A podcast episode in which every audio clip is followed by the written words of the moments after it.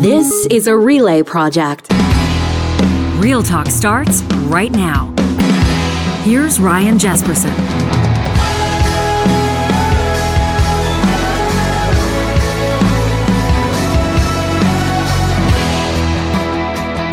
On this May 17th, we welcome you to Real Talk. You know, Alberta's got a dirty little secret, and we're going to be talking about it today. And you don't have to necessarily live in the province of Alberta for this to matter to you, for this to be relevant to you, for this to potentially impact you.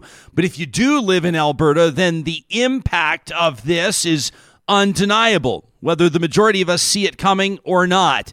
In just a second, we're going to talk to Energi Media publisher Markham Hislop. He's in the middle of an investigative series at energi.media. It's unethical oil, Alberta's secret shame. Now, this isn't some sort of partisan attack on oil and gas workers. This isn't some sort of attempt to get everybody off oil and gas in the next 20 minutes.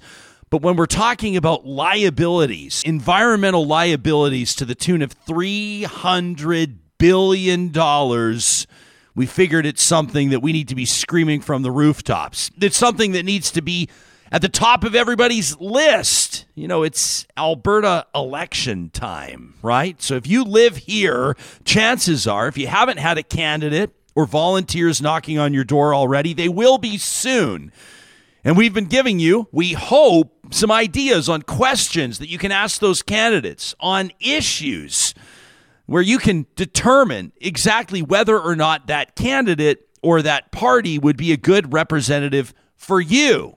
The leaders are out there Rachel Notley, Danielle Smith, campaigning for your vote, making promises around things like small business taxes, personal income taxes, uh, tuition caps, maybe, healthcare accessibility, private delivery of surgical services, maybe we're talking a lot about things that impact people and the files that they care about health, education, employment. Families are wondering what they're going to do about inflation, how they're going to be able to keep their lights on and give their kids the standard or quality of life that they enjoyed, if not better. But how many people are talking about tailings ponds and orphan wells and oil and gas facilities that 20, 30, 50, 100 years from now might be a really big problem. If words like R star mean nothing to you, then you're really want to going to want to keep it locked on Real Talk today. And if the word R star, that acronym that I just said, lights a fire under you, then I don't have to tell you what we're going to be talking about today is really important. That starts in 30 seconds. This episode of Real Talk is presented by our friends at Relo. Are you thinking about a career in real estate? I mean, honestly, at one point or another, who hasn't, right? If you want to find out about becoming a real estate agent, visit Relo.ca. That's R E L O.ca. Why? Well, Relo offers better real estate training, professional expert webinars, entertaining podcasts, and fantastic customer service. Relo's content is targeted so that you can meet exam criteria in the quickest amount of time possible. Relo will help you learn anytime, any place, at your own pace. There's no better time to start your real estate career, and there's no better place to do it than Relo.ca. Markham Hislop is the publisher of Energi News and uh, kind enough to join us here in studio. It's nice to see your face in person. You and I have spoken a lot. You just reminded me it was eight years ago uh, we had our first interview, the first time that you were on my radar for the work that you were doing on, on environmental advocacy, on commentary on oil and gas. And I want to get ahead of something before we start.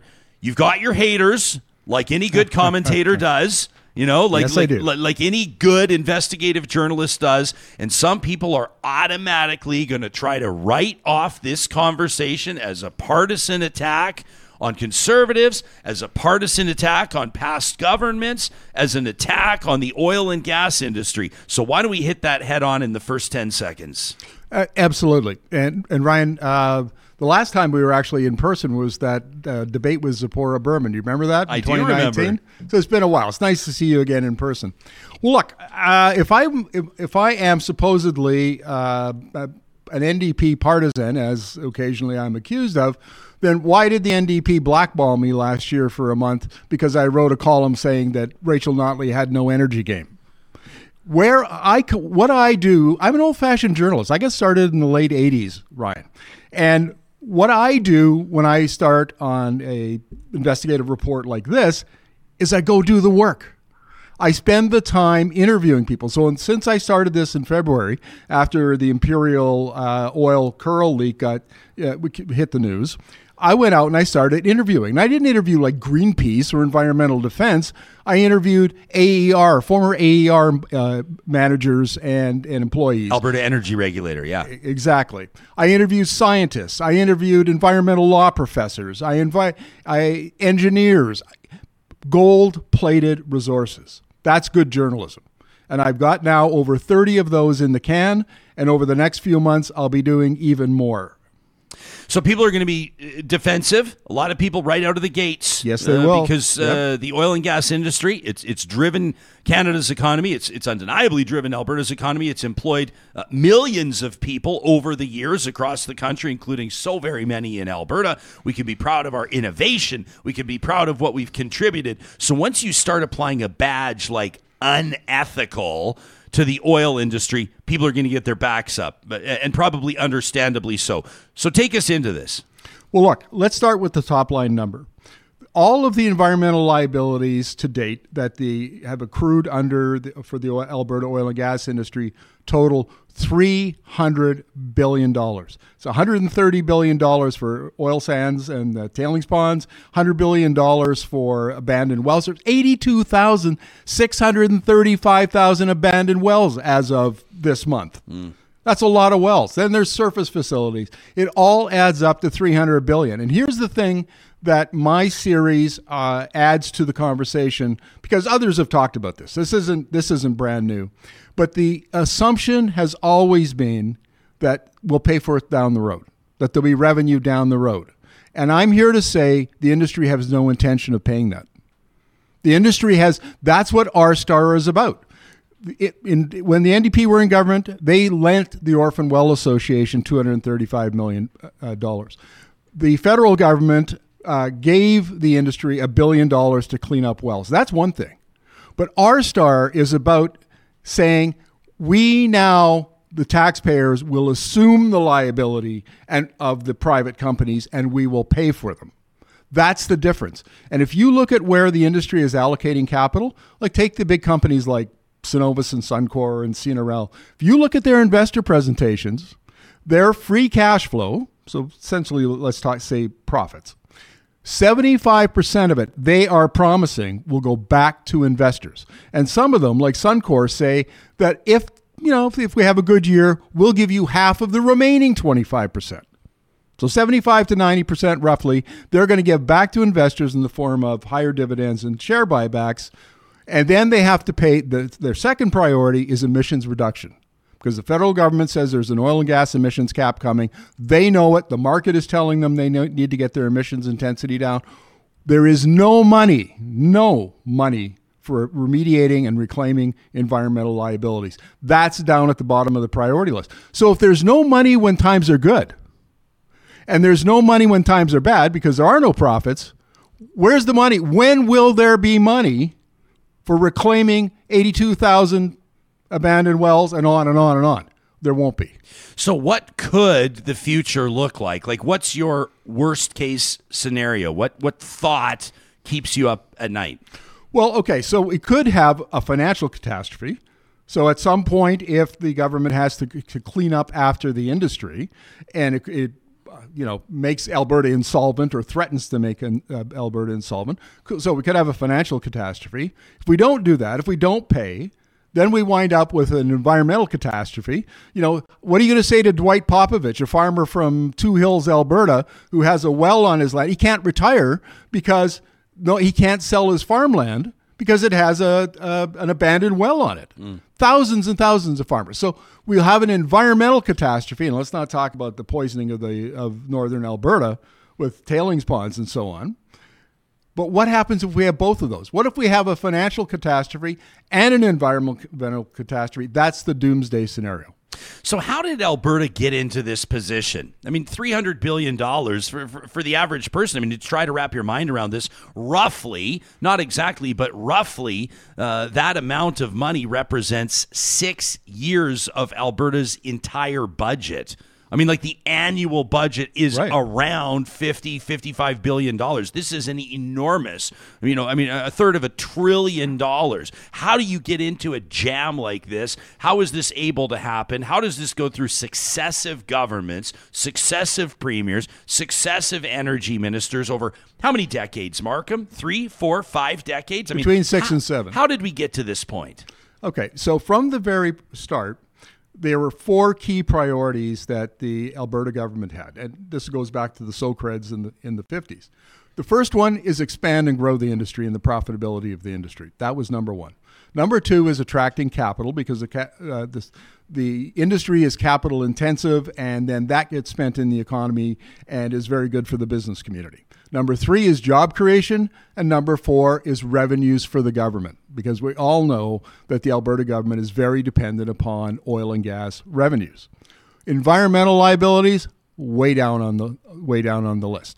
So what they did is when they set up the regulatory, the sort of the modern, the, the first modern regulatory regime, it got everything got filtered through those four priorities. So what they set up the, the policy, the legislation, the regulation is world class.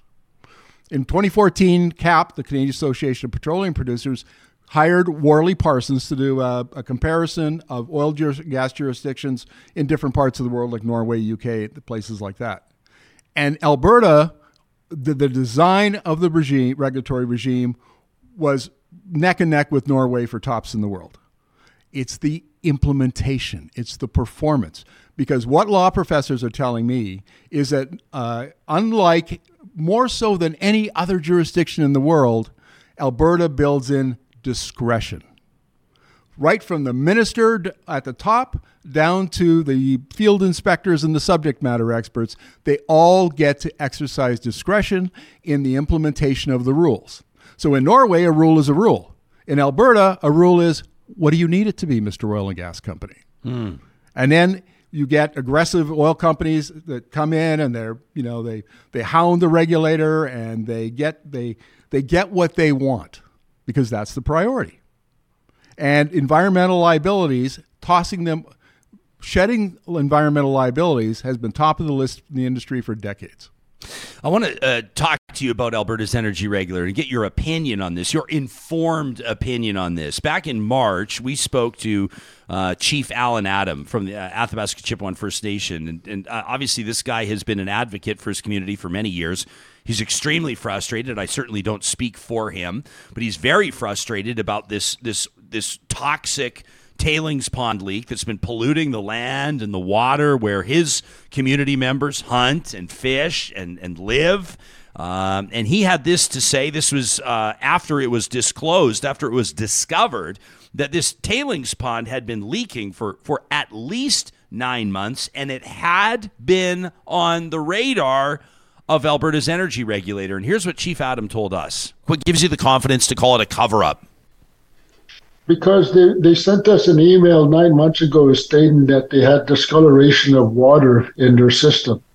And they and at that time they said it was just a minor error and that they would correct it and that the Alberta regulator was involved with it.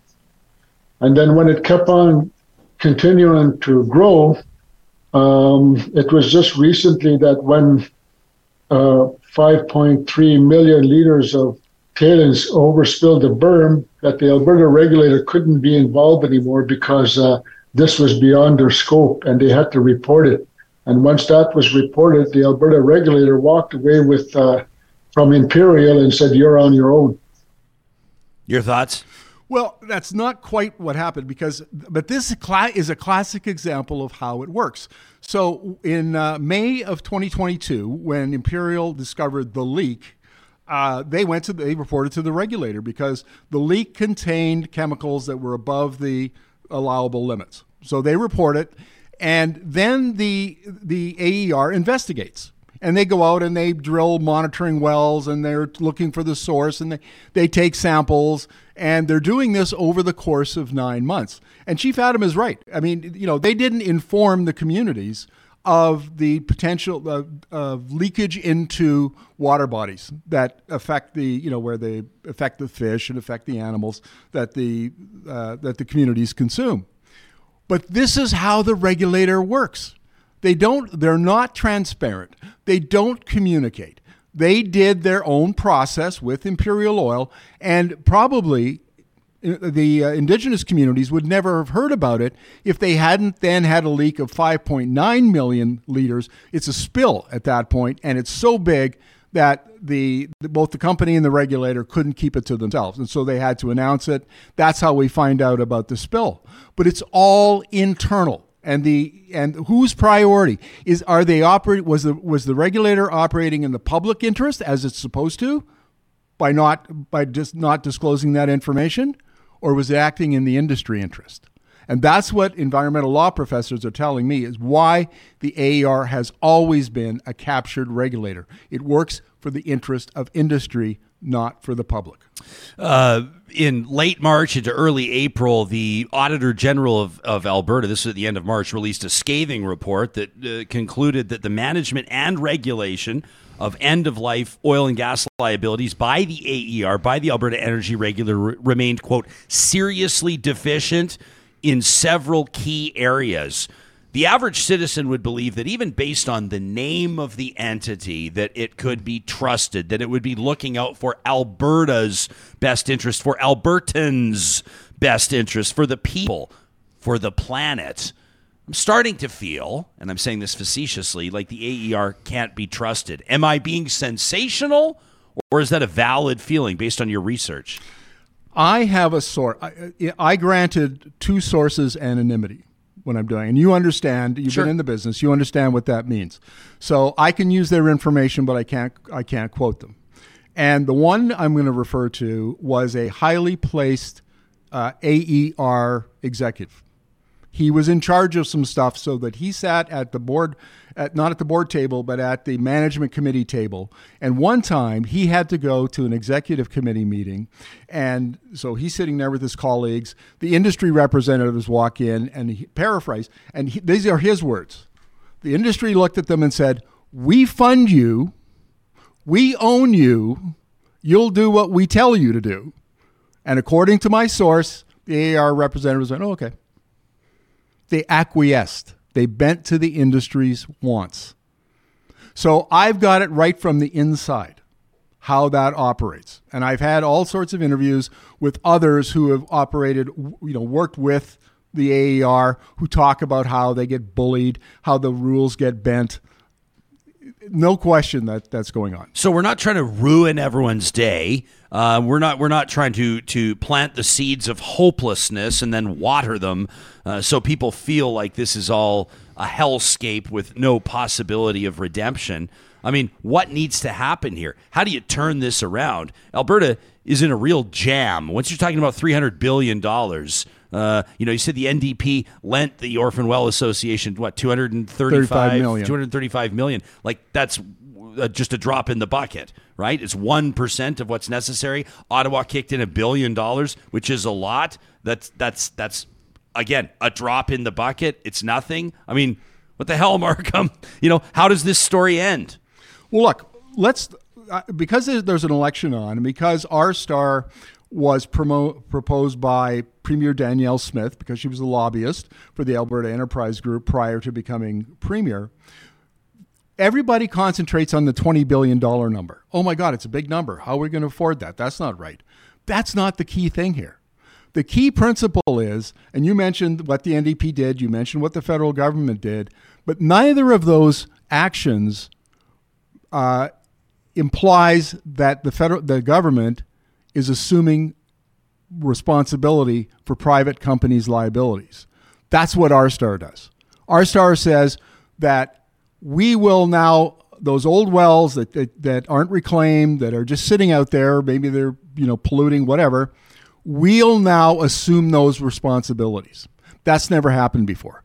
This is the thin edge of the wedge. This is industry telling Alberta, we're not paying for our liabilities. We want you, and remember, the, the Alberta, uh, 80% of the mineral rights in Alberta are owned by the government, by the public.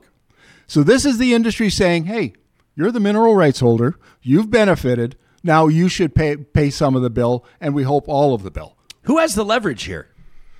Well, under the current system, the industry has has all the leverage.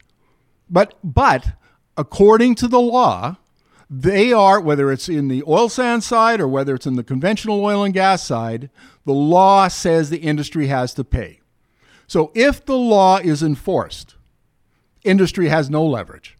Under the current system where, you know, the the the regulator is captured and corrupt, then industry has all the leverage. Is it too late? Okay, so Oh man, that makes me feel sick. How long it took you to answer that question? It's too late, isn't it? Uh, yes. I uh, where's the money going to come from? The money, you know, the the companies are already giving 75% of their profits to investors. There's no money left. And the history tells us that they have not they don't want to assume responsibility for their liabilities over the last 60 years are they going to wake up one morning and have a revelation and say oh my god we have to start spending billions of dollars here's another thing the orphan well association uh, levies the industry 60 million 120 million dollars every year to remediate abandoned wells okay so last year it was 60 70 this year it's 120 or 130 million people complained, the industry squealed at 130 million dollars. Mm. That that levy should be billions and billions of billions of dollars. So if they squeal at 120 million, what do you think that how much they would squeal if you said a billion or two billion? Well, put it this way. So I, I think our audience would be interested to know that, that in Alberta's uh, 2022-23 budget, um, the provincial government increased health operating expense sp- expenditures uh, up 4%, uh, increased it by 965 million, which means the province of Alberta will spend 24.5 billion dollars operating the healthcare system this year. So the point of me saying this is that it would take approximately 12 years if Alberta were to spend the same on environmental remediation and oil and gas cleanup as it does on healthcare it would still take healthcare, the biggest single line item in the province.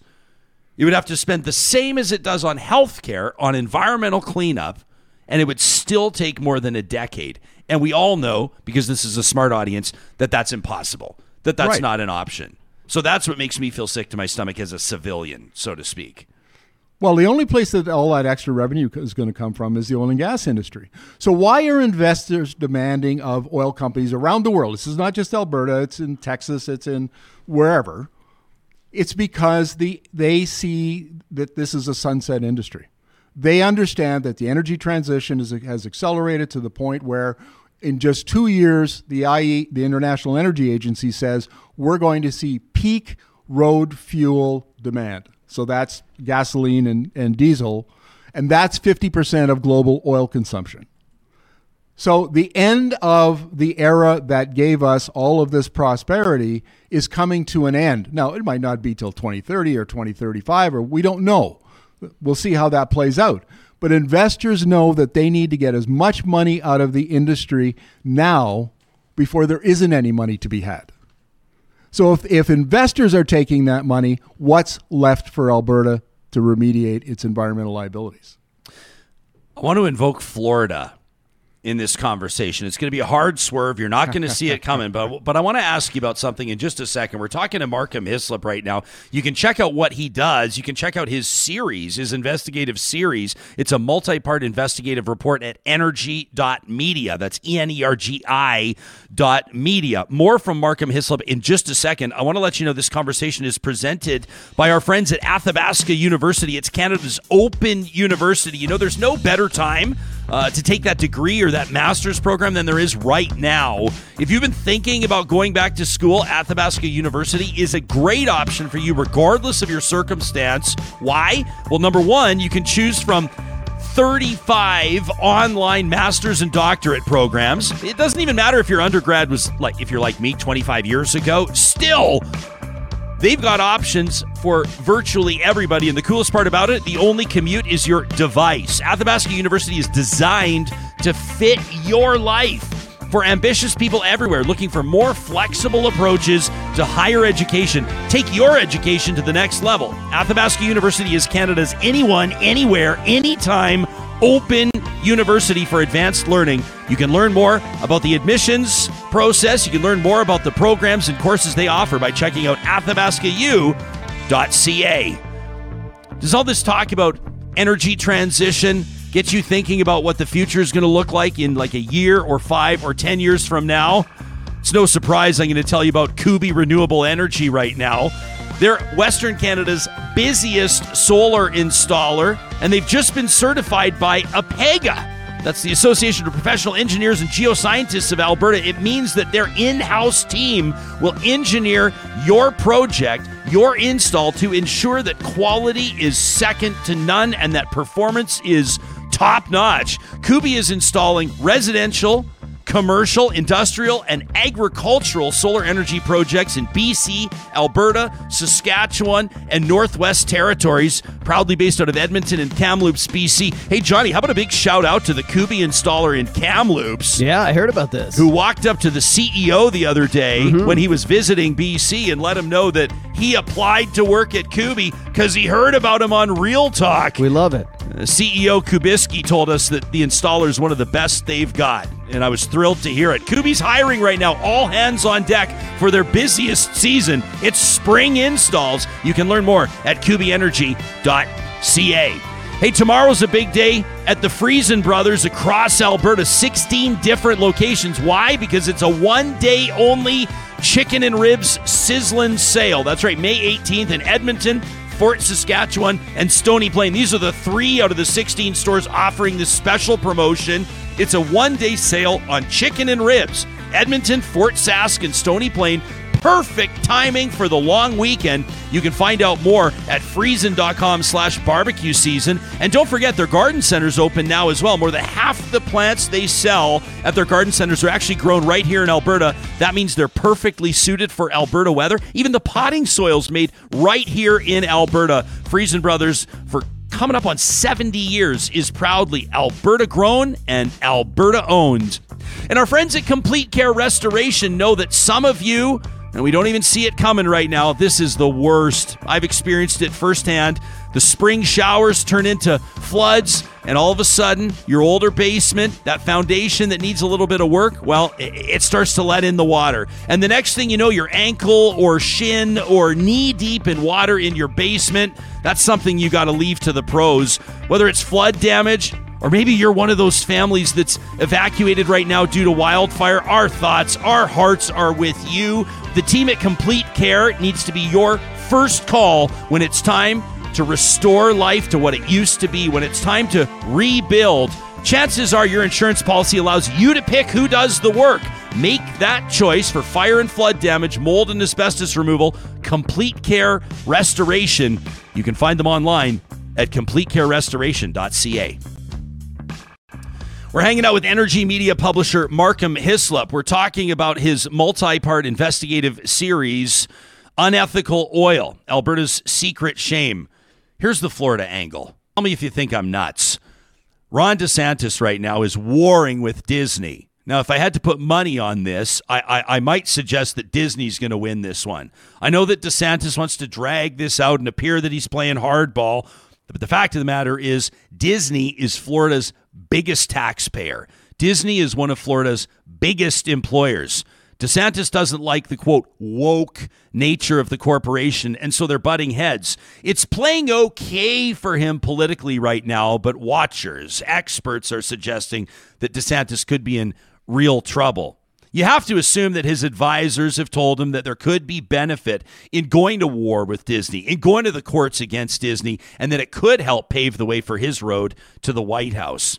What do you think the scenario might be for a premier or an energy minister in the province of Alberta to stand up to the oil and gas industry, to take the tone that you're taking here today, despite the fact that oil and gas is quite frankly, the most important or biggest contributor to Alberta's fiscal bottom line. How do you think it would play? How do you think it would turn out? There's no political will amongst the electorate. There's no political will amongst the political parties. Uh, Danielle Smith and the UCP have made it very clear that their priority is expansion of the industry. They're not thinking energy transition. They're not thinking that the gravy train's going to end someday. They want to expand production. Now, that's not going to happen, but nevertheless, that's their position. Rachel Notley and the NDP are not that far behind them.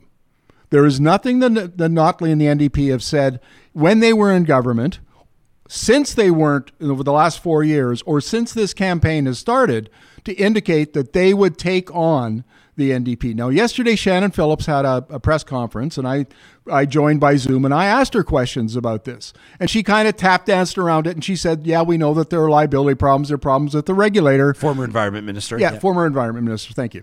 And and so you know, if I'm in, if I'm back, if we're back in government, you know, maybe we'll kind of do something about it. It was very vague and it wasn't a commitment to actually. So there's no political will, even in the NDP. But that's because the NDP can't come across as manifesting the prognostication that they would be an enemy to oil and gas, right? The biggest single factor I think that Rachel Notley has to fight against is the perception that she is an enemy of pipelines, an enemy of oil and gas. No, nobody in politics is in, in Alberta is an enemy of the oil and gas industry right? You have to be to some extent. And the NDP is as industry friendly as as the UCP. Oh, well, not as the UCP, but it's plenty industry friendly. That's that's not the point. The there there's no political will in the electorate. There's no political will in the political parties, and without that political will, the gov- the Alberta government will never force the Alberta Energy Regulator to enforce the rules as they are written.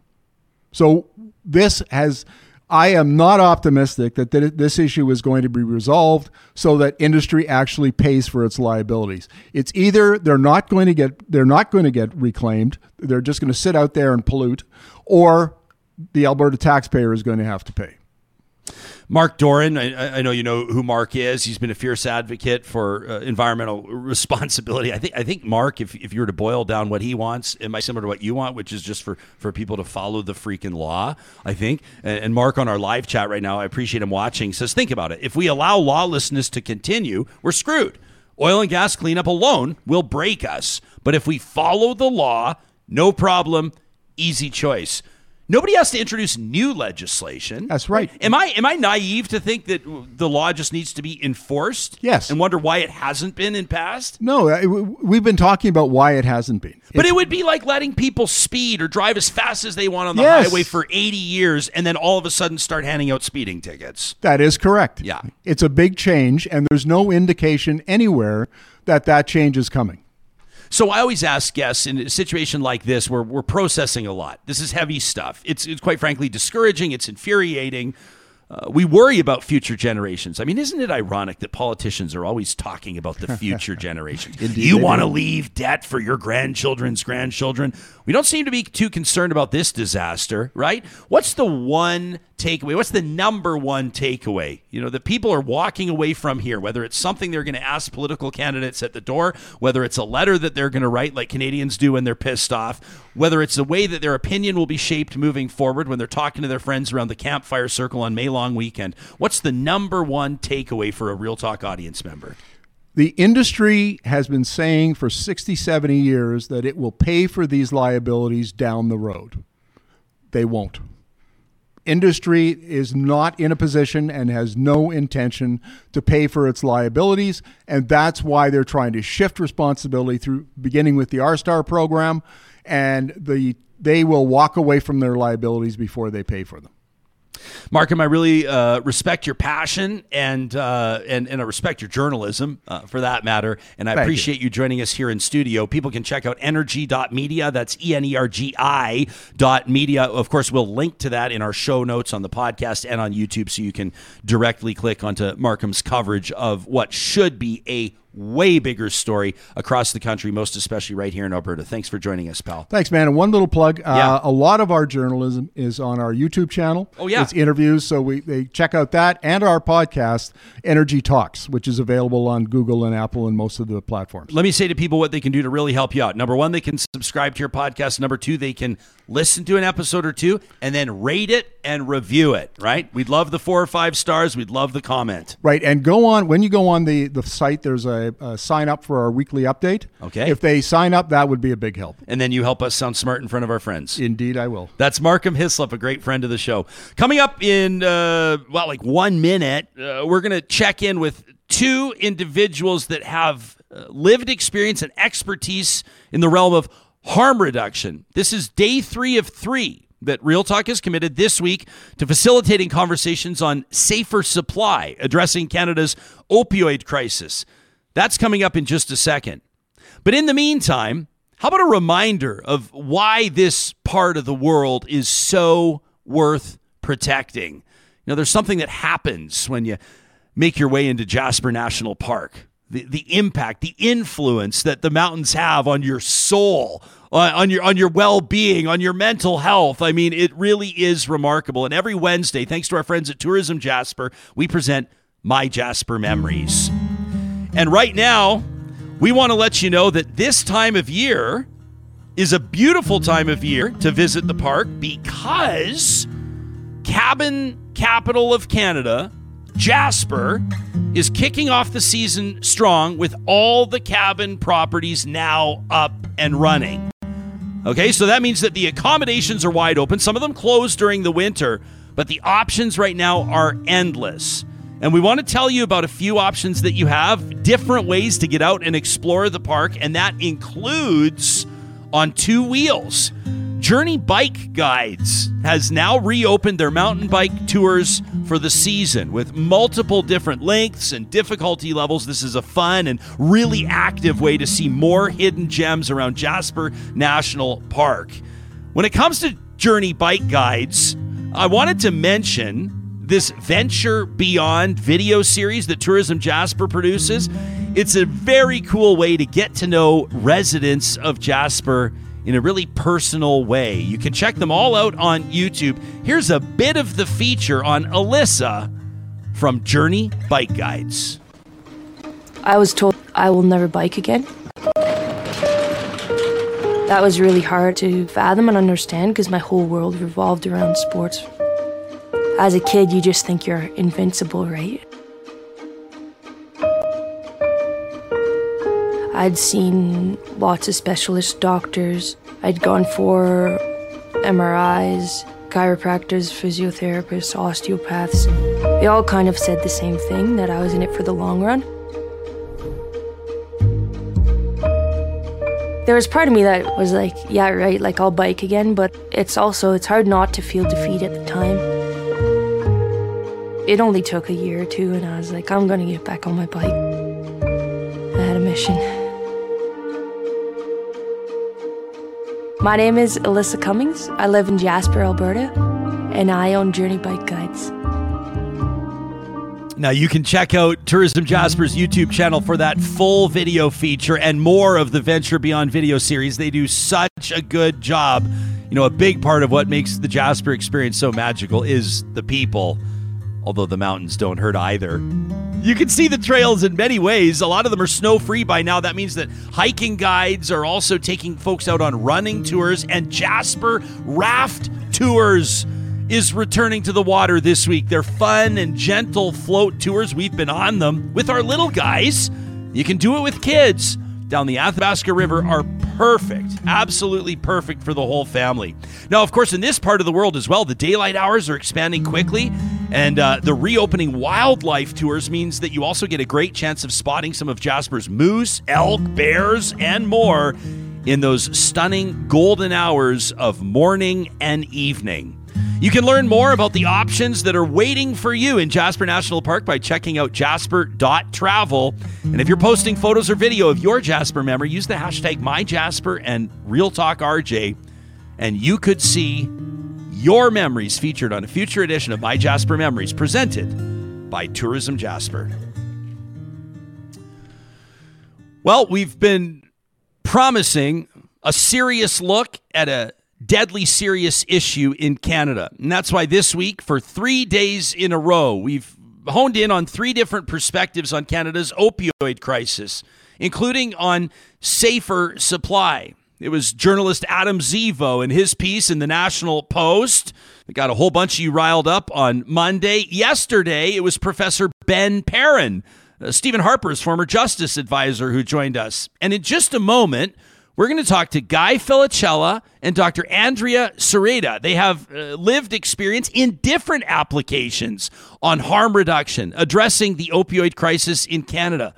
But first, we wanted to play some video, a development yesterday in the House of Commons, where our guest on Real Talk that day, Ben Perrin, saw his name invoked in an exchange between the leader of the official opposition, Pierre Poilievre, and the Minister for Mental Health and Addictions, Carolyn Bennett. Here's how it went down. From the top, please. Order. While the Prime Minister has sent inflation for gas, heat, and groceries soaring, there is one product that's actually come down in price powerful opioids. The Prime Minister has spent $100 million on so called safe supply. One global news reporter went into the street to find out where all these drugs are going. Turns out they're being resold to other addicts in order to raise the money to buy deadly fentanyl. Will the Prime Minister cancel the dollars for drugs and instead put the resources into treatment for addicts? Yeah. The Honourable Minister for Mental Health. Mr. Speaker, we are pretty fed up with this fight against evidence based programs that actually are saving lives. We cannot allow the conservatives to take us back to the failed ideology of the past. Even Harper's advisor, Ben Perrin, thinks they're speaking nonsense. So just stop it and save lives. The Honourable Leader of the Opposition. Yeah, look at that. Uh, you can tell that that's something that the minister feels strongly about. Uh, Dr. Andrea Sereda is a family physician in London, Ontario, at the Intercommunity Health Center. Uh, if you read her Twitter bio, you will see that she is a safer supply prescriber, and we're going to learn more about that. Uh, Guy Felicella spent nearly 20 years uh, residing on the street in Vancouver's notorious downtown East Side. Uh, he experienced multiple life threatening infections, six drug overdoses. He's recovered with uh, more than a decade of sobriety under his belt. He is now passionate about advocating for the vulnerable, and he is a highly sought after international public speaker. It's a real honor and pleasure to welcome the both of you to the show. Doctor, can we start with you? Was there a feeling invoked in you when you see that exchange in the House of Commons yesterday? It's not always that passionate. First off, I hope I can be as fierce as Dr. Bennett when I grow up and be like her. So um, it was really uh, validating to see her stand up for the evidence in, in the House of Commons uh, yesterday, um, because I think that's what's being lost in all of this is, is a focus on the evidence, um, and the evidence refutes all of the claims uh, from the conservatives. Guy, you're a success story. Uh, and uh, not everybody who is a success story in the in the context of of, of addiction, quite frankly, or or opioid addiction in particular, wants to talk about it in front of thousands of people all the time. But that's exactly what you do. Can you give our audience a sense of how dramatic your turnaround was more than ten years ago? Well, I mean, yeah, it's uh, it's you know, it's, it's a miracle. Um, you know, I've medical science would would suggest that I shouldn't be here, but it really goes to the reflection of the the evidence and the policies that you know harm reduction really kind of you know allowed me to get to this point. And without it you know i wouldn't be here. I wouldn't have over a decade sober. My children wouldn't be alive. The the life that i have today trying to you know inspire others that we have to you know end the division between both sides and come together to support people whether they have an addiction or not. And, uh, you know, unfortunately, it's political opportunism um, that's changing things. And, you know, both sides shouldn't be about that. That turns into, you know, sadly, I've seen it happen with the HIV crisis. There's just a lot of death that'll happen because of it. And so, you know, we have to figure out that uh, bridge these gaps together to support both. Um, you know, I'm all for uh, supporting people uh, who use drugs, and I'm all for people who struggle with an addiction to go into tr- uh, treatment and recovery services as well. Um, so that's just you know what I'll keep pushing, and um, you know I believe in it because it, it, worked for me, and I've watched it work for countless others.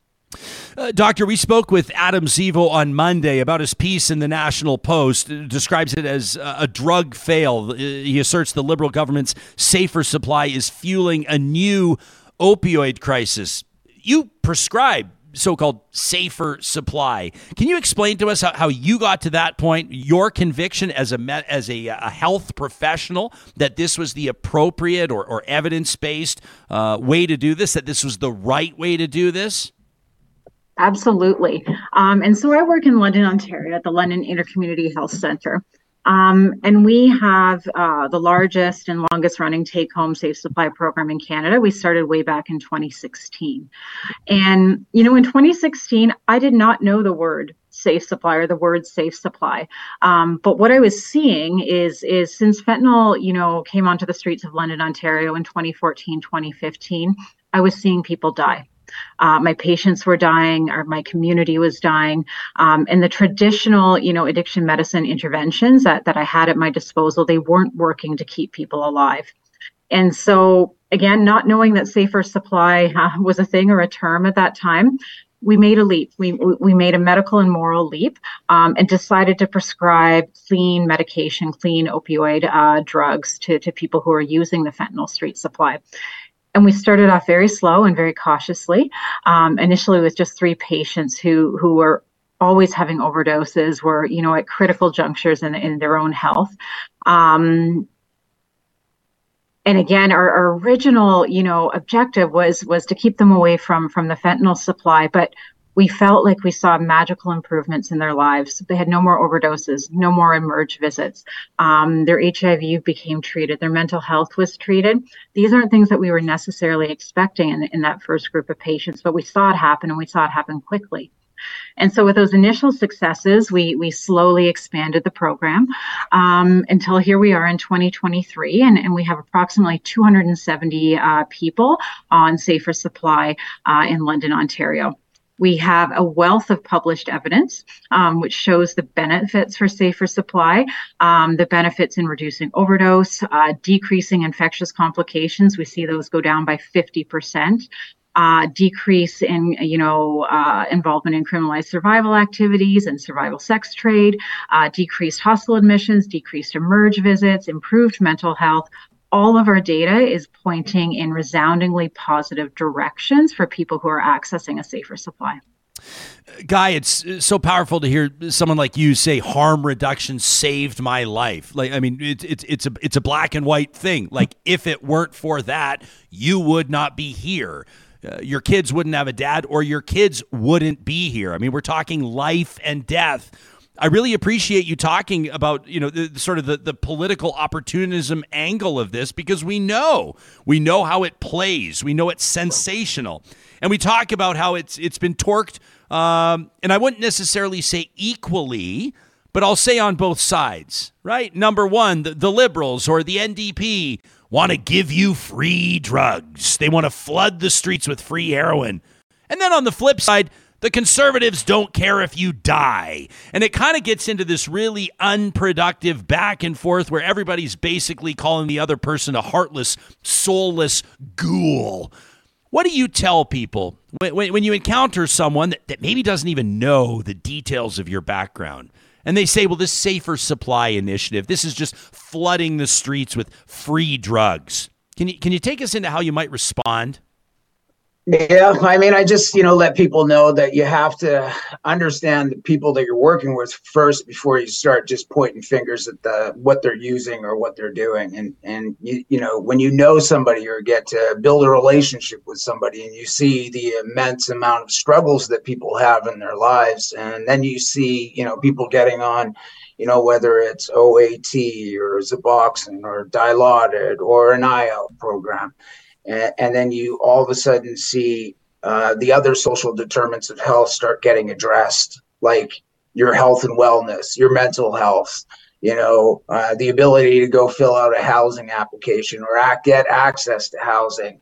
And you start to see these things. Then you start to see the ability for somebody to go and work, you know, get on an outreach team and start to do the same things that, uh, you know, that I started off doing, you know, and so it's really when you actually look at it, what the reality is is that, you know, we've just created this division on both sides. So and until that piece changes, people are going to die. And guess what? Going into addiction treatment took me over a dozen times. And when you actually think about it, that doesn't guarantee that you're going to be sober either. Um, so it, it, there's a lot that goes into you know treatment and recovery as well. Um, and when you go through a three month program, which I did, six month program, nine month program, m- multiple times, and still hell bent on once I'm released, you know, finished. Uh, the program I go back and I use again. Sadly, in this day and age, that means people die. And so for me, it's I, I can't understand why people in recovery wouldn't support an avenue for people to access safer substances because I'm always about giving people the opportunity, let them try again. And a lot of people are trying. I don't think people reflect that in today's day and age just because we don't get the outcome on, you know, the what people call successful as in, you know, abstinence.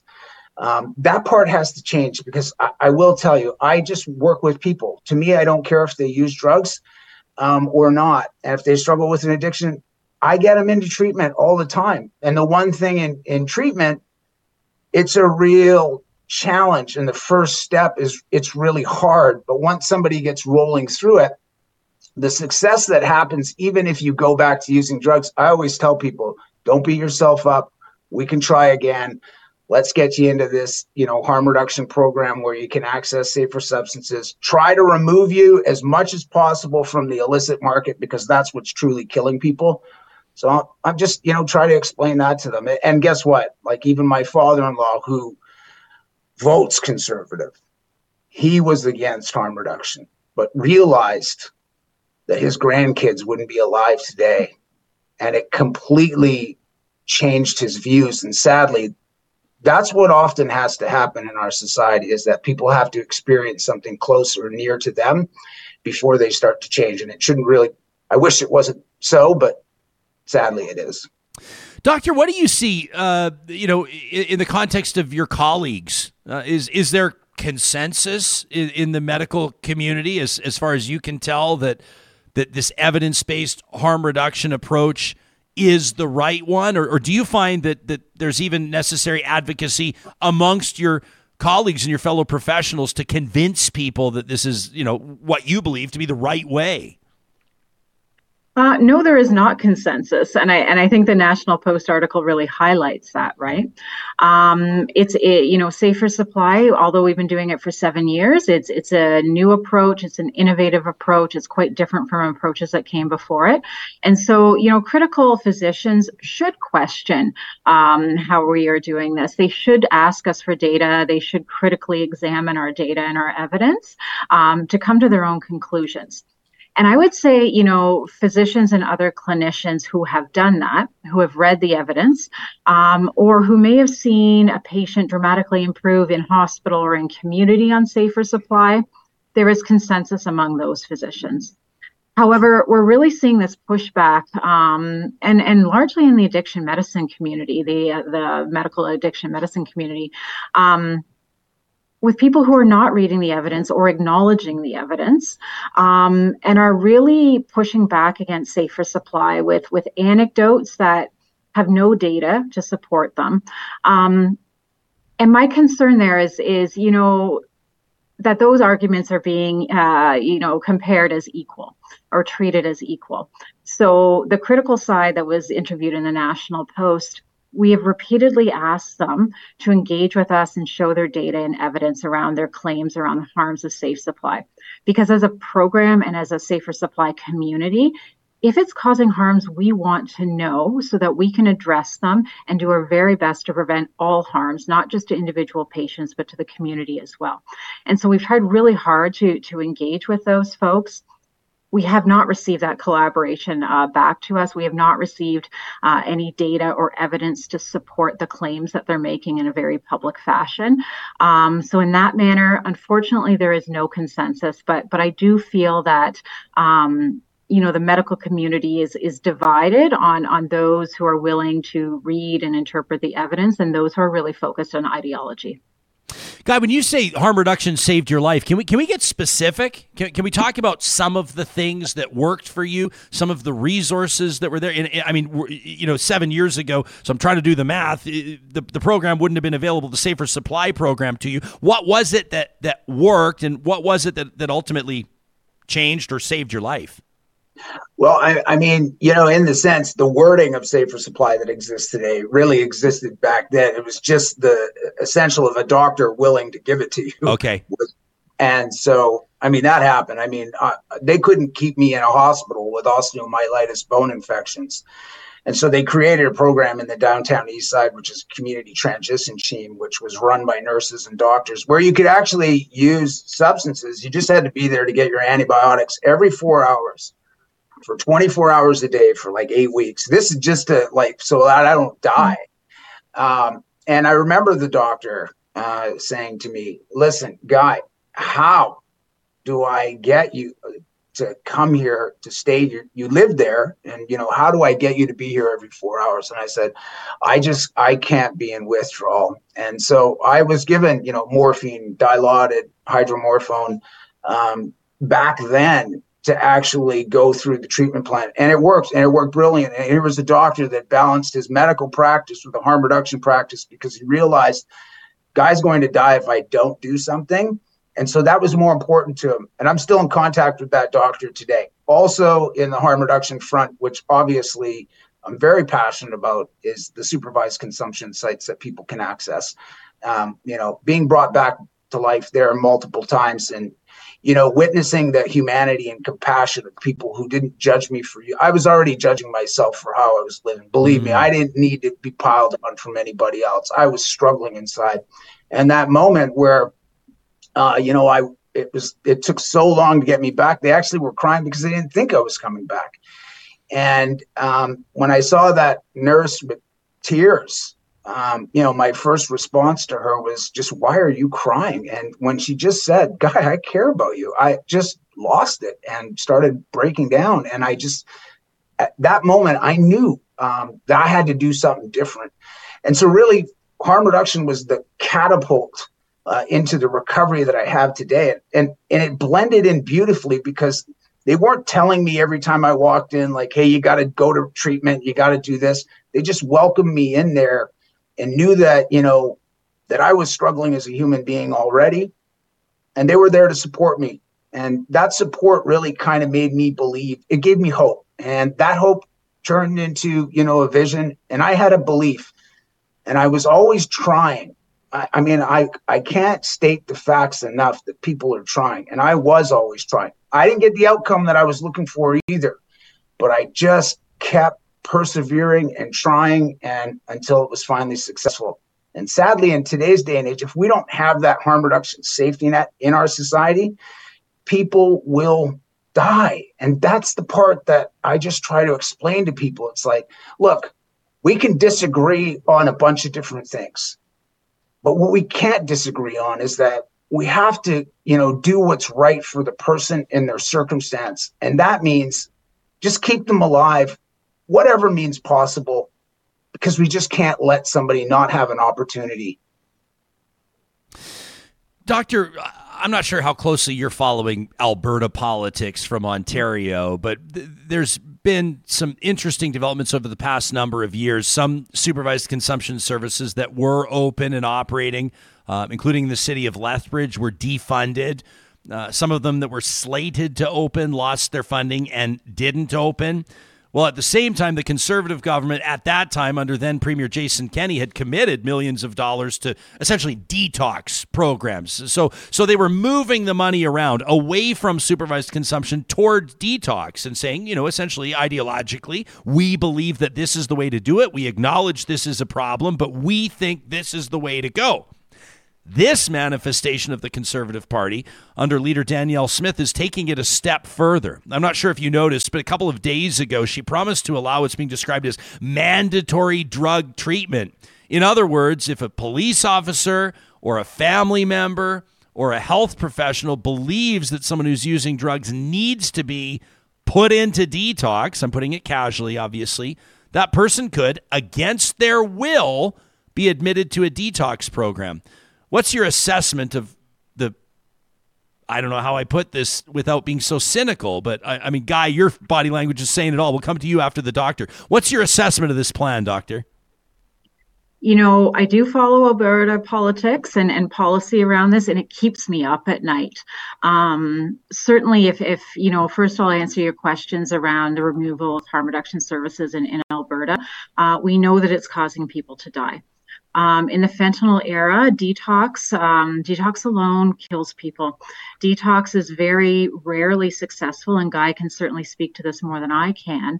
Uh, less than 10% of the time do people remain abstinent from drugs. So what we do when we put people who are dependent on the fentanyl street supply into detox um, is we put them into forced abstinence and forced withdrawal. And typically, detox is a week or two at best, um, and then maybe people move on to residential treatment. So, in that time, what we've done is we have removed um, people's tolerance to fentanyl. So we've removed their tolerance to fentanyl, but we have changed nothing about the circumstances of their life. They're still housing deprived. Um, they're still living in violent relationships. They still have all of these things going on. And so we remove their fentanyl tolerance and we send them back out into their lives. And what happens at that point is people overdose and die because they use the dose that they were typically accustomed to, and it's far too much because we've taken away their tolerance. Um, and we see this all the time in, in, different scenarios when people are coming out of incarceration. We see these deaths. We see people coming out of hospital uh, who lost their, their opioid tolerance in hospital and return to their previous fentanyl doses, and they die. So Alberta's really creating a situation that will lead to more deaths, not less deaths. Um, and that goes along with with the removal of supervised consumption services. Alberta has also had a large political push against safer supply. They've actually rebranded it as the Public Supply of Addictive Drugs, uh. or PSAD. And I think that really frames the ideology around um, around how they're approaching this issue. Um, they're approaching it as, as a moral issue. They're labeling addiction. Um, and what should also be noted is a lot of the physicians who were interviewed in the National Post article also shared their anecdotes with the special committee that led to the public supply of addictive drugs uh, approach. And so those same anecdotes that I, I mentioned that have no data, no scientific evidence to support them are now guiding provincial policy. And, and that provincial policy is leading to death. I did see the article around involuntary treatment. Um, and like I said, it, it, kept me up at night. Um, separate from just the medical implications of it, which I've explained around tolerance, um, you know, if if we're saying that anyone in the community, family member, anyone else can apply to have someone essentially incarcerated against their will and forced into a treatment that they do not consent to what world are we living in where that is true?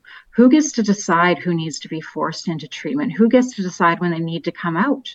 Who decides when they're well enough? Do they have to meet only certain criteria of wellness to, to be released from this, this medical incarceration? Um, I cannot see this going in, in any way other than a violation of people's human rights um, and real harm to the community of people who use drugs. And, and it's really weaponizing um, an approach to care.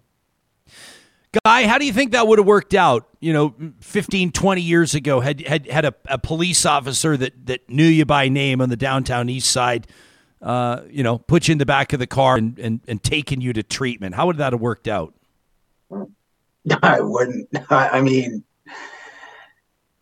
I mean the optics of it, right? Like uh, to hear we're going to help people get into treatment. You know, it sounds good publicly and politically. I'm sure it's palatable for a lot of society, but the, the forcing part, like you know, it, it, we're turn. It, recovery is about attraction. You either are attracted to what somebody has, and that's what attracts you to be like, wow, I want to try that. I, am looking for that, right? And if you start forcing people into an environment that they not ready for, don't want to be in, how does that actually work with the people that are trying to be there, right? It's like you're going to create a mm-hmm. prison industry environment uh, inside the treatment models, uh, which will make it completely. It'll just turn into, you know, uh, and, and and honestly, I, I mean, it's like trying to privatize treatment uh, in a sense where it's almost like turning it into an institution.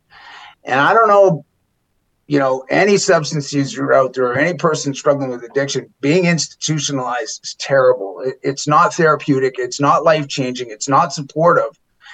And just the just just the way that going in through treatment as well doesn't guarantee that people will remain sober after. And so I honestly, if everybody could just go into treatment one time and get out and never use drugs again, hey, I'd say, okay, well, here we go. We got it. Let's just do that. But this is not the reality. And so, you know, I get it. You know, family members that witness people struggling with addiction and they're like, you know, their hands are up in the air, they're struggling, they're tired, you know, they're, they're, you know, I agree. They're, they're living a hard life um, as well. But but the one thing is is that oftentimes I, I talk to parents a lot. I just say, listen, let me let me just keep trying to work with this individual. And that's this is really how recovery worked for me. Is that I saw some guy in the downtown east side that I thought was impossible for this guy to ever get sober. And one day he showed up and he was sober, handing out coffee and sandwiches to people.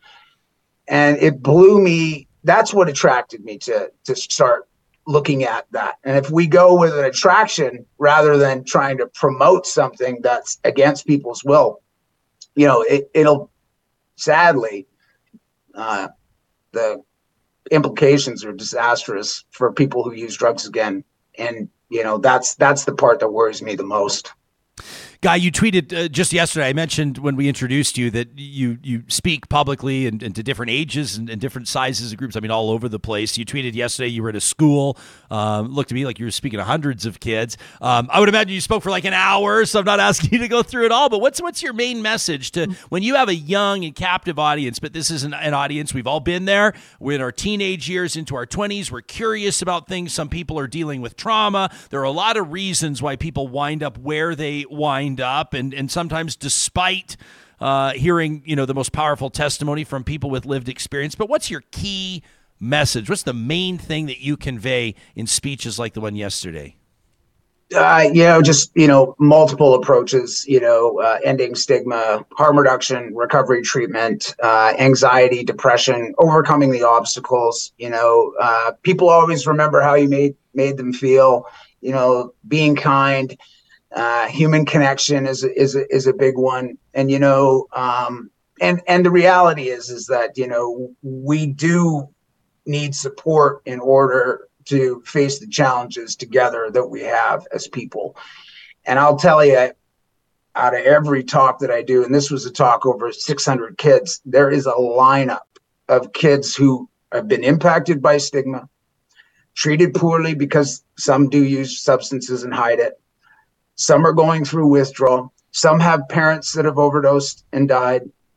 You know, one of the most gut wrenching, um, sad, uh, where I always talk about that drug users aren't bad people. We just often have challenging circumstances.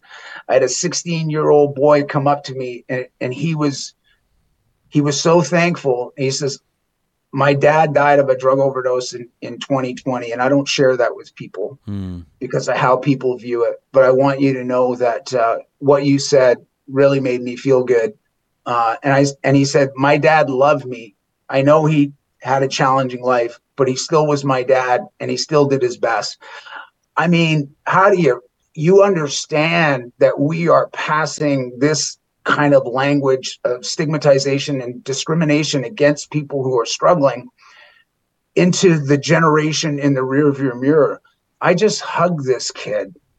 And so in a lot of my talks, it's a lot of handshakes, a lot of hugs, a lot of emotions, and a lot of people who just never gave up in believing in Guy. And you know, my alias on the street, I always say this to kids, because my alias was Tony. Everybody in the downtown east side knows me as Tony. They won't call me Guy. And I, I don't even correct them anymore. But I remember one kid asked me, why did the, why did you go by the name Tony? And I said, because it was too painful to go by Guy. Mm. And now I'm okay with being Guy and I'll continue to fight for the rest of my life for all those kids, all the lives lost, all the people struggling. I won't give up and I will try to counterbalance misinformation constantly. It's what I'm driven to do, and my experiences in life have really put me in a position, um, you know, to give people a balanced approach that we need everything. And I don't dispute the recovery industry could be a heck of a lot better across Canada. 100%. I want that for people. I want people to get immediate access when they want to access it. And I want people who are using substances to have immediate access to safer substances. I want it, I want it both. And if we can do that, I'm telling you, we will save a boatload of lives and change the direction in the future so that we don't leave this behind for our kids, your kids, and other people's kids, because this isn't going to go away. Hmm. Not even close.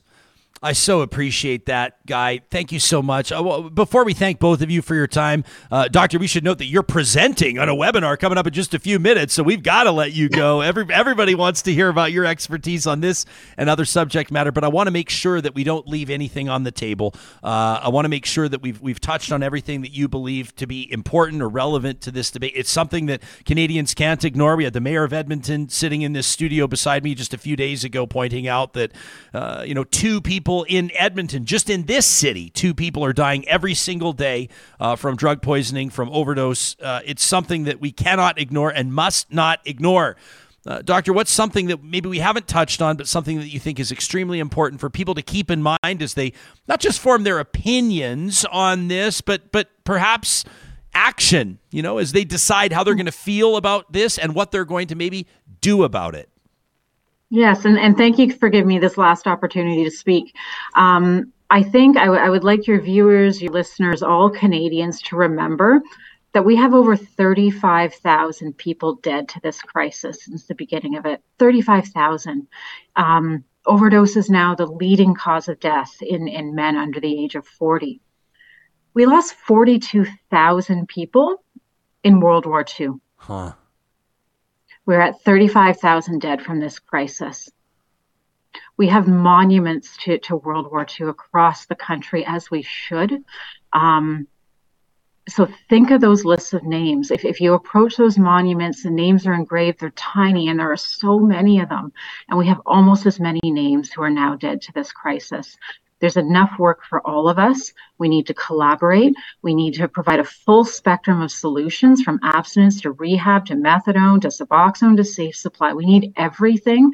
We need this full court press from all clinicians, all community members taking care of people who use drugs to prevent that 35,000 from becoming 42,000, 60,000, 100,000. Hmm. So thank you. So very well said. Uh, Guy, my man, last word to you be kind everybody. Mm-hmm. You know, people people remember how you made them feel. That's really the essential thing of life to transform somebody's life. Just sit down and you know be kind to each other and take care of each other because we're in challenging times and don't let the the politics sway you either way look at the person and the people and you know do what you can to to do your best by them, and that's what that's really what it's all about. It's not not not rocket science here. I was going to say, isn't it amazing that the lessons that they teach us in kindergarten sometimes still apply, often still apply uh, when we're grown ass adults? Uh, that's Guy Felicella. uh, and Dr. Andrea Sereda, both incredible human beings. I encourage you to give them a, both a follow on Twitter uh, and to let them know what you thought about this interview. Thanks to both of you for your time. We really appreciate it. Thanks for having me. Thanks for having it. us. Have a good day, guys. You as well, Guy. Thanks a lot. Uh, powerful stuff. This really powerful stuff. You look at the death toll of World War II. You look at the opioid crisis in Canada. You know, when Guy talks about this as people are going to die if we don't do this, you wonder why more people don't have a fire lit under them when it comes to the conviction of it. But he's right. And you know this too. The politics of this have almost taken over. You know, in any other healthcare scenario, we look to evidence based approaches and we adopt them, right? Like, what did we do throughout COVID? We understood as best we could what it would take to stop the spread, and everybody bought in. You know, for the most part, people that are diagnosed with cancer will consult with their oncologist and ask what is the best evidence based approach to fighting this cancer. With any diagnosis, that's how we approach it. With any health issue or epidemic, that's how we go at it. But for some reason, this one, it's not that way. Maybe it's time that we invite the politicians to take a back seat while the rest of us decide the best way that society needs to move forward on this and use our influence, including with our vote, to send a very clear message to lawmakers on what our priorities are. I received an incredible message from an audience member who uh, I'm going to keep anonymous, uh, but they wrote in uh, this after our conversation yesterday with Professor Perrin. They said, uh, I just wanted to say thanks for that great interview with Ben. He offered a sophisticated and passionate rebuttal uh, of Adam Zivo, which I also listened to. This audience member says, though it was very policy focused, it was also very emotional for me, says this viewer. And I would imagine many Albertans, says our daughter has struggled with addiction. Uh, in her case, alcohol, not drugs. She's now almost two years sober and recently celebrated her 28th birthday. But there was a time when we never thought she would hit 30. We'll call her Lindsay, is now working as an addiction peer counselor and pursuing further education in the field. And, and Ben Perrin was exactly right that drugs or alcohol are the focus, but the root cause is trauma. Disproportionately indigenous representation, too many survivors of sexual and physical abuse. Lindsay had the benefits of a stable family with financial resources, but it still took many, many attempts at treatment, at rehab, and COVID sure didn't help before it finally clicked. And even now, it really is one day at a time. This audience member says, So, what about those without those forms of family support? Just wanted to let you know how much we appreciate those conversations on Real Talk. They truly do affect people's lives. We appreciate those of you that take the time to let us know how these interviews resonate with you and to let us know what other subject matter you'd like us to take on on the show. You can send us an email anytime to talk at ryanjespersen.com. If you are a regular live streaming audience member, whether it's on the Mixlr live streaming audio app presented by California Closets or whether you are on our YouTube live chat, you may have noticed a name conspicuously absent. Brenda Walmsley was almost every day, Johnny, wouldn't you say, the first to sign in? Every single morning. Every yeah. single morning. Brenda was the first to sign in to our live stream. She would wish us all a good morning and infuse such positivity, such energy into our team and into this entire show. She sent me an email back in late December where she let us know that she had been planning on participating in our private Patreon Zoom Christmas party. It's a tradition we have every single year where our Real Talk Patreon supporters get together. It's it's not on air, it's not for public consumption, and we just enjoy each other's company. And she said, I did uh, intend on taking part, but my health needs to take priority. She said, I've just been called in for CT scans. She said, I wanted to let you know how much I enjoy Real Talk and how much I enjoy being part of your live audience through YouTube. Brenda said, My family and I have been put into a whirlwind. She'd been hospitalized at the beginning of November and told during that ER experience that she was experiencing a blockage and ultimately cancer. Well, we've heard from Brenda's husband, Ray, who let us know, unfortunately, in the first week of May that uh, Brenda passed on. And he knew that there would be audience members that would appreciate knowing where Brenda had gone. We just wanted to take a second to convey our heartfelt sympathies to the Walmsley family and to let Ray and their family know how much we valued Brenda's contributions to this show and to this community. I miss seeing her name in our live chat. I miss her emails. And our thoughts and our prayers are with the Walmsley family as they adjust to life without wonderful Brenda. You can see it on our YouTube right now. Look at that smile. An incredible smile. An incredible lady. Brenda Walmsley, we'll miss you. These conversations happen because Real Talk sponsors, like our friends at the Dairy Queens of Northwest Edmonton and Sherwood Park, support this show day in and day out. And they want to let you know that as the temperatures are rising, it's a perfect time to stop into a DQ in Palisades, Namao, Newcastle, Westmount, or Baseline Road in Sherwood Park and try one of the new DQ Summer Blizzard treats. Two new flavors, including Reese's Caramel Pretzel and Caramel Fudge Cheesecake. They're also bringing back three returning favorites that's Cotton Candy, S'mores, and Choco Dipped Strawberry. These blizzards will be available all summer long. Course, the smart move here is to make sure that you try every single one of them over the next few months. You'll find those at the Dairy Queens of Northwest Edmonton and Sherwood Park.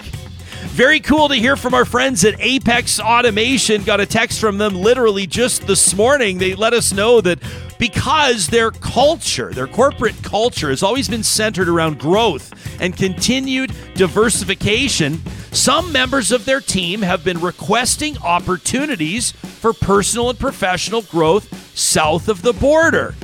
And so, Team Apex, that's Apex Automation, is opening a new office in Houston, Texas. Exciting times ahead for Apex Automation. It's their entry into the American market. From Team Real Talk to Team Apex, congratulations. If this is catching your attention as a professional engineer, or maybe someone just about to graduate from engineering school, maybe you're at the U of C, maybe you're at the U of A, maybe you're at UBC or somewhere else in Canada, Apex Automation is hiring right now, and you can check out their website at apexautomation.ca. We're getting set for a big backyard redo, and we're trusting it to the team at Eden Landscaping. It's been amazing going through the design process with them and seeing their team take our ideas and bring them to life through that 3D planning process. The renderings are absolutely spectacular. I'm going to be honest with you, we don't have the biggest budget for this project, and so we've had to adjust the plan a couple of different times. And it's been an absolute pleasure working with Mike and his team. They truly care about what they do. You can learn more about Eden Landscaping and request your quote today for full service custom landscaping by visiting landscapeedmonton.ca.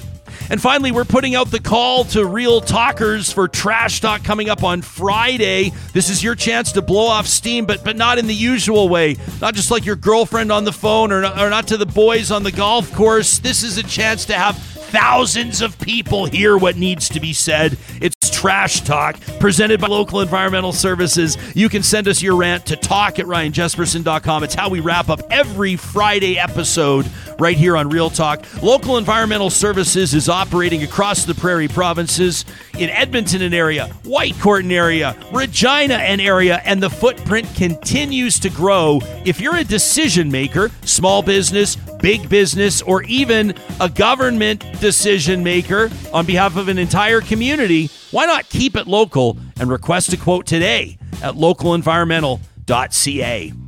Coming up on Thursday's Real Talk, we're really, really looking forward to getting the Real Talk group chat roundtable together. We're going to take uh, a look at some of the biggest stories making news on the campaign trail across the province of Alberta and bring you unedited, uncensored, unflinching commentary on that. And then on Friday, the Strategist Roundtable back to back jacks right here on your home of real election coverage on Real Talk.